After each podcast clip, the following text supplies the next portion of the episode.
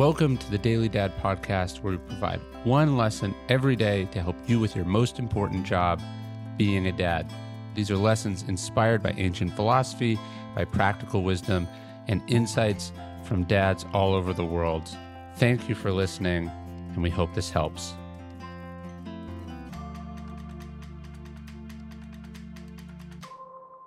Your job is to keep them safe. It's in moments like these, a pandemic or a hurricane or a terrorist attack, that we fathers are thrown back into a more primal role.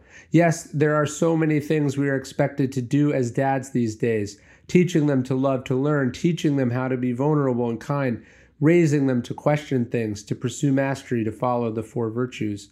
All of these things are important, but quite obviously come to matter very little if we don't do our most important job, keeping them safe.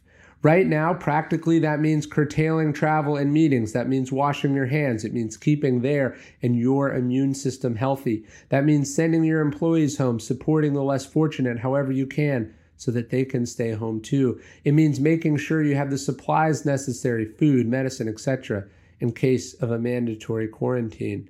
On a larger level, though, this is a reminder that many of us have not been taking this job seriously enough.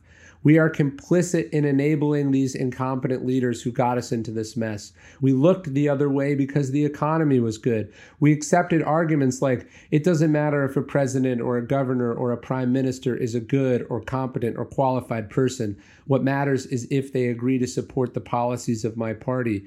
We've been telling our kids that character matters but we didn't fully believe it, and now we are being reminded the timeless rule that character is fate. We didn't prioritize leadership, and here we are, leaderless, when we desperately need it. Most of us ignored warnings. Most of us assumed that someone else would solve this.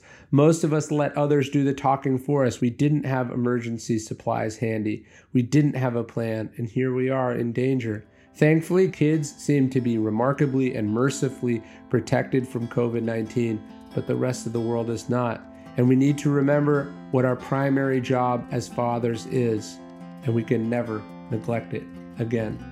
Hey, thanks for listening to the Daily Dad podcast. You can get this via email every day as well at dailydad.com. Please leave us a review in iTunes. And most importantly, if you know any dads or parents who would benefit from these messages, please spread the word. Thanks.